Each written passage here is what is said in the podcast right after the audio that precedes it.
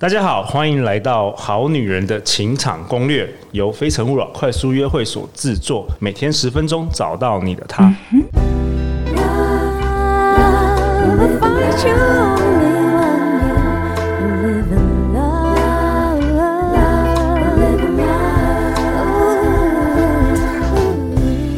大家好，我是你们的主持人陆队长。正在听节目的你，今年过得好吗？如果你今年有因为我们节目的陪伴，你的人生有一点点的改变，让你成为一个更好的自己，恭喜你！这也是陆队长做这个节目一直以来的初衷。那我们今天很开心、很荣幸的欢迎。二零二零年第一届《好女人的情场攻略》年度收听下载数的第三名，也就是我们小金人得主张望行。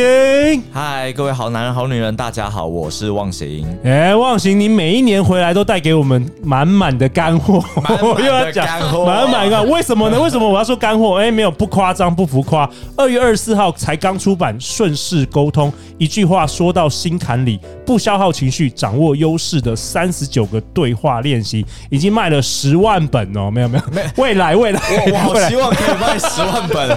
我先预测，我先预测，我们好女人买起来，买起来。我现在有卖一万本，我已经祖先保佑了，对对，先让我卖一万，对对对，好，没问题。我们好女人听众一集就差不多一万，我现在大概五千了，对对，在五千这样可以。大家边听马上开始那个博客来，赶快赶快下定好不好？对我这边讲一件事情，就真的大家要支持书，你知道为什么？因为就是书里面的东西，如果我拿来做线上课，可以做两档。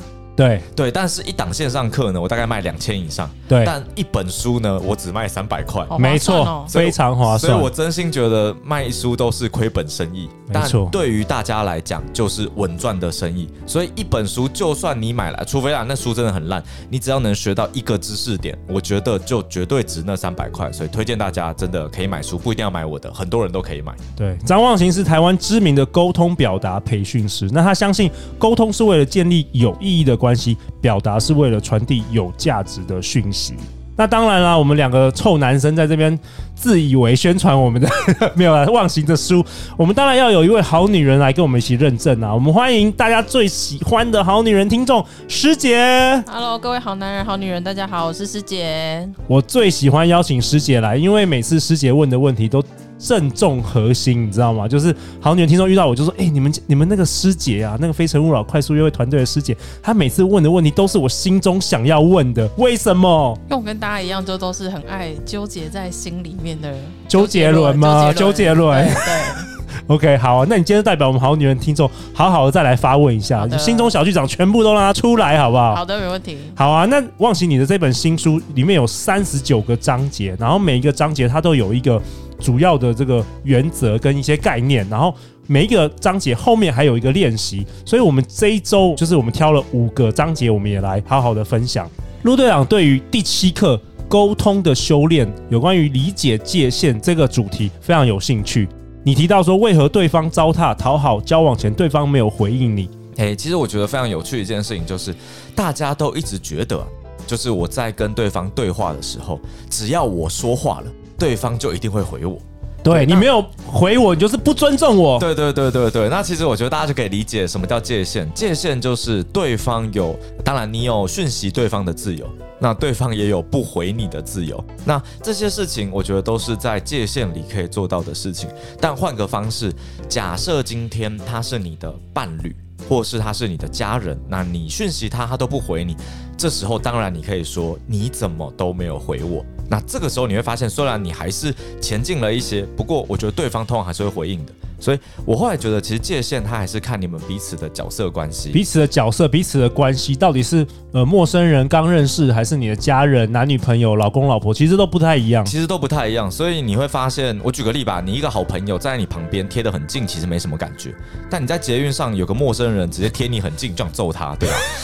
这就是界限，超简单的。对，你在这一篇写到说，很多人问你说，为什么明明对喜欢的对象很好，然后对方却不理他？对，这这真的很有趣，就是大家都有一种，我说这个传统思想荼毒，这有点政治不正确，就是大家都相信什么要怎么收获先怎么栽嘛，然后什么天道酬勤这些，但其实，在感情里这是最危险的，就是你只会看着你的付出。但你可能从来没有想过，你的付出对于对方来讲，可能是一件很讨厌的事情。对，或者是你的付出就是真的是不一定有回报啦。我其实很喜欢一个比喻哦，这个我我已经不记得我没有来这边讲过，就是很多时候你可以想想，都是同一件事，一只狗狗跳过来在你身上，那你可能会觉得哇，好可爱哦，一只可爱的狗狗，它一只蟑螂跳过来扑在你身上，你是不是把它打死？哦，oh, okay. 对，其实它真的重点就是什么？这不是人帅真好的概念哦。那它的重点就是，你会认为这个人或是这个物品跟你的界限有多少，你就会去判断，那他可不可以靠近我？那我们彼此之间可以怎么做？大概是这样的感觉。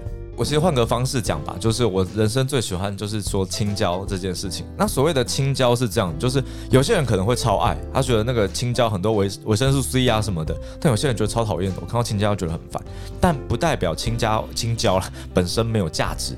但我们很常就会觉得，你只要一个人没有回应我，那我就是没有价值。所以我觉得讨好最常做的事情叫把你自己的价值放在对方身上。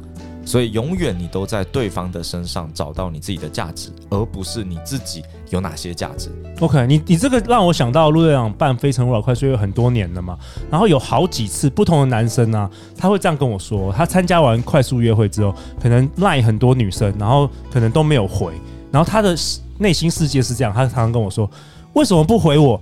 礼貌性回我也可以啊。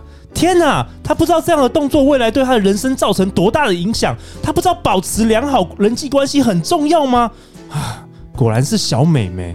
所以呢，虽然我不知道他这个思想是对还是错，但是他搞得我压力很大，我自己都很害怕，说，哎，会不会有一天我漏了他的讯息？他久而久之，我根本就是想远离他，你知道？而且我发现这些男生他们在感情的路上都交不到女朋友。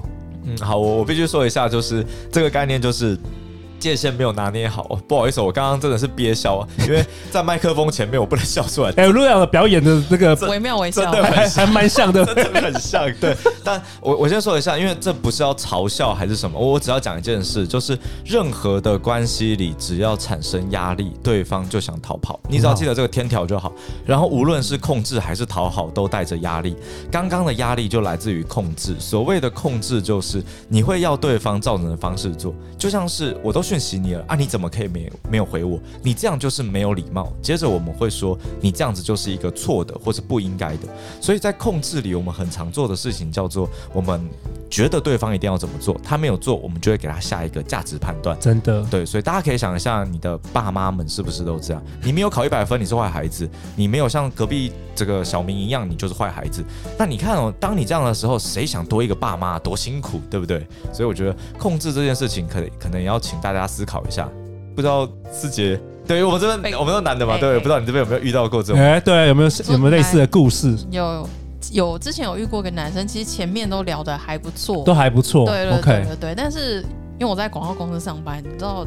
没有进这行之前，也不知道就是能够有多忙。我这一天连喝水的时间都没有，没日没夜这样子，没日没夜。对，然后但我每天其实都有抽出十分钟的时间来跟他稍微聊天。但因为对他还觉得还还还可以继续再再认识。但大概一个星期之后，他就觉得他就说，你是不是很忙？就是我觉得你非常的不尊重我，然后没有这样子。我心里想说，这可以骂脏话吗？逼可以有直接用逼。每天忙的跟鬼一样，我已经。抽出我最多的时间来跟你聊天了。理解。啊、他说那个师姐的概念就是我每天都在地狱里打滚，我每天唯一能上人间的十分钟就找你，你知道吗？对 OK OK，我我觉得刚刚这个概念就是呃，我我这我个人感觉啦，就是其实我觉得讨好跟控制啊，都其实跟自我价值有点关系啦。就是那个自我价值的概念，就是因为你觉得你自己没价值，所以你要强迫对方照着你的方式，哦，他要认同你。再讲一次。你觉得自己没有价值，所以你要去控制对方，让对方认同你这个价值。有的时候是潜意识的，有时候你甚至没有在思考这件事，但是你的行行为表现出你的潜意识。没错，所以其实我觉得这个，我举个例啦，就像假设我是这个男生，其实他真的没有回我，我就会问他说：“哎，你广告公司这么忙，这样子，你有没有？”我真的会想是同理心，对不对？你有没有考虑换个工作？我觉得其实不是回讯息的问题，是我觉得这样对你的健康可能会有一些不好的影响。你要么就一句霸气，就说你辞职啊，我养你，不是这样流行这种，这够不够霸气啊？呃，这这很霸气，但我我我我必须这样讲，就也不是每一个人都适用，因为这可能是他人生觉得很重要的一个里程碑。没错，对对对。那那另外一个就讨好，讨好就是因为我没有价值嘛，所以我就只好从你身上获得价值，所以他就会说啊，你是不是很忙？哦，没关系，如果你很忙的话，就不要理我好了。当你真的不理他，他会说好吧，你真的不理我了，我知道你一定很忙。好烦哦，是不是超烦？所以所以其实我觉得控制跟讨好都是一样的，就是、嗯、呃一边是控制比较像是你要把对方变成你的样子，你意识的延伸这样子。所以所以其实很有趣，当对方真的完全控制你之后，反而会把你丢掉，因为你已经被他控制完成，你已经是他的一部分，你是他理所当然的。那讨好的概念是。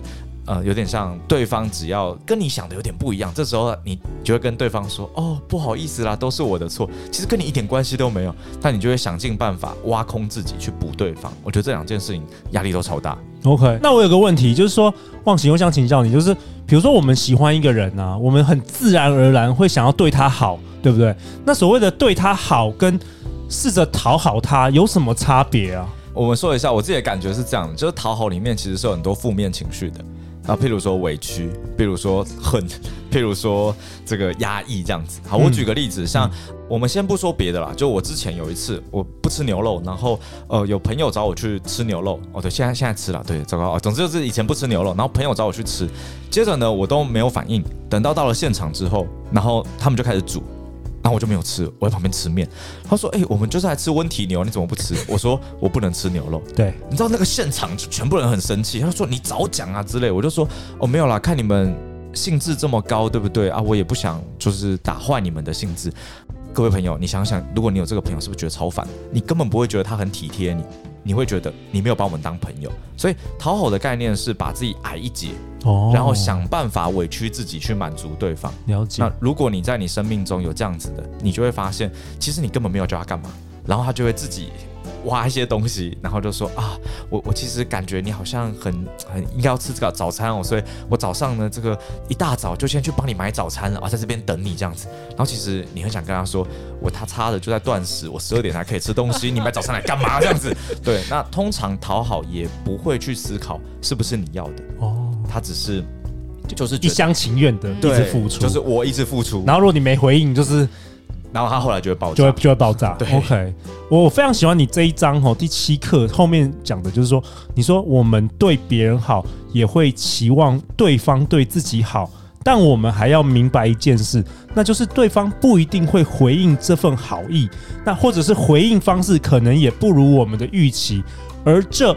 并不代表对方就是要糟蹋我们的心意。我觉得这句话写得非常非常好。其实，其实我觉得这个概念大家可以想一下，你去捐钱的时候啊，你有没有捐完了之后觉得哇，我今天要做一件好事，很开心？对方真的也没有。当然，对方一定会跟你说谢谢嘛，但真的不会，你捐钱的对象跳到你面前跟你说“忘形，谢谢你，你拯救了我人生”，不会嘛？但你心里会有很棒的感觉。嗯，但在这个怎么讲？有时候讨好里面啊，就是我一直想要对你付出，或是我想给你东西，而当对方没有回应的时候呢，你就会一直在那边纠结啊，是不是我不够好啊？你怎么会糟蹋我的心？小剧场很多。对，然后这些小剧场其实会反而让你觉得自己的价值感很低落。对，所以。我我的我的感觉是这样的，就是其实不回应也是一种回应，就是对方其实已经告诉你，他对你可能没有兴趣，或是他没有办法回应你这份心意了。那我觉得最好的做法就是我们。接受啊，接受，接受啊，对大多数讨好人的做法是，因为你这样做，所以我更讨好你。一定是我做的不够，所以我要再多为你做一点。哎呦哎呦哎呦哎，更疯狂的。然后也有一种是会。就像你说的，会爆发，然后会在 PTT 开始说，呃，这女的怎么这样子啊？我明明跟她赖很多，然后是，然后她没有跟我交往，是怎么样利利用我工具人，对不对？就就是这样。所以我觉得其实大家可以想一下，就是所谓的讨好。那我我觉得这有点性别刻板印象，大家可以想一下，呃，之前我们说婆媳关系，你会发现媳妇在无限讨好夫家。然后等到她忽然变成婆婆之后呢，她就会忽然变成夫家最可怕的人。对，所以所以其实你会发现很多有这种学长学弟制啊，或者这种都是，都是这样子的。上面的人在控制，下面人在讨好，他们就凑一对。对。而等到讨好的人上去之后，他就会觉得我以前的委屈，我以前的仇恨都要从你们身上拿回来。有的时候是甚至变成一种文化，变成一种仪式感，这种也是有这样子的。对。我想要还是回到就是讨好这件事情上面。我就是看到他没有回信息，我就是会一直想要看。那怎么办？这跟讨好比较没有关系啦，就是比较比较是内心的纠结啦。就是你，就是我还是会期望，我懂，我脑子懂，你你脑子懂，理智上懂，他不应该回我，我都拿书起来默念，那就是没办法，怎么办？对啦，这个是比较是感性的，这个我理解，完全理解。陆队长也跟忘形也都经历过这样子，就是女生不回我们，可能整个晚上没办法睡觉或者什么的。没有，我是说婚前了。哦，我刚刚本来正要，好，我我我这边我这边给个不一定是对的解法，就是呃，当还没有进入一个确定的关系前呢，其实我蛮推荐大家，你可以找很多人。对了，分散风险，分散风险，你每多多认识不一样的人，就你每一个小时赖不同的人，这样。那当然，当然你会遇到一个问题，可能是啊，我就每一个小时赖不同人都还是没有人回我这样。那我会推荐你想一下是发生什么事了，这样子，对对。Okay. 大概是这样。OK，好啊。那陆队长分享一下，就是忘形也跟我们分享，就是理解对方本来有时候其实就不一定有回你的必要性。那所谓的成熟，大人的成熟，我认为是学会管理自己的期待啦。那听说忘形在这一集后面也会给大家一个功课，我们大家听完思想上受到一些冲击之外，哭完了可能有点心痛。有些男生听了，哇，我过去三十年来的行为都是错的。可不可以给大家一个小小的练习啊，让大家暖身一下？因为我们接下来下一集还会更多悲惨的、更多痛苦的冲击给大家。好，我我这边我这边先提供一个练习哦，就是因为我在书里，我觉得呃，你学到东西其实呃不是知道，你要做到，所以我会推荐大家呃两个小事情哦。第一件事情是你可以记录一下，在这个礼拜，那、那你有哪一些事情是因为期待落空造成的？情绪起伏，OK 啊，举例来说，可能你想买一个东西，结果你刚好排队到你，结果那东西卖完了，这可能是一种哦，你就可以记录下来。然后第二个是，当发生这样子的事情时，你可以做哪一些事情来转移这些情绪？哦，好，那我这边举个例子哦，因为这样听起来蛮难懂。举例来说好了，像刚刚我讲的，我我。今天想排一个东西，哇，终于到我了，就东西卖完了，这样，这时候呢，我的心里有一阵堵然，然后之类的，然后这时候下次我就会先思考，我有没有办法可以先知道它前面还有多少，或是有没有要卖完了，或是快卖完了，我可能就不排队了。那下一次再遇到同样的事情的时候，诶，其实我就有办法让我的这个期待不要落空，又或是我本来就想清楚，万一它有可能卖完，那我的下一步还可以买什么东西？到我了，就算没有了，我还可以买别的。所以我觉得比较是让你的期待不要这么高，那但是你可以不断的去管理你的期待，管理自己的期待。没错没错，我觉得这一集的。真的是蛮多干货的，可能要听两三次，尤其是忘形语速也特别快，所以大家可能要听两三次才能够理解哦。那大家最后要去哪里找到你啊？忘形？好，其实你只要上那个 Facebook 打张忘形，应该就可以找到了。OK，那陆队长上次忘形来我们节目，陆队长说你的新书出版了之后，陆队长先买十本，陆队长也刚才已经都买了，然后已经签完给忘形签完书了。那有四本是给我们团队的，有六本我会在《好女人的情场攻略》脸书社团本月份有抽奖哦，大家抽起来。然后这本书的名字叫做《顺势沟通》，一句话说到心坎里，不消耗情绪，掌握优势的三十九个对话练习。我认为真正三十九个原则都非常。非常实用。每周一到周四晚上十点，《好女人的情场攻略》准时与大家约会。我们再次感谢忘形，感谢师姐。下一集你还是要陪伴我们哦，告诉大家更多周杰伦的心事，好不好？好，相信爱情，就会遇见爱情哦。《好女人情场攻略》，我们明天见，拜拜，拜拜。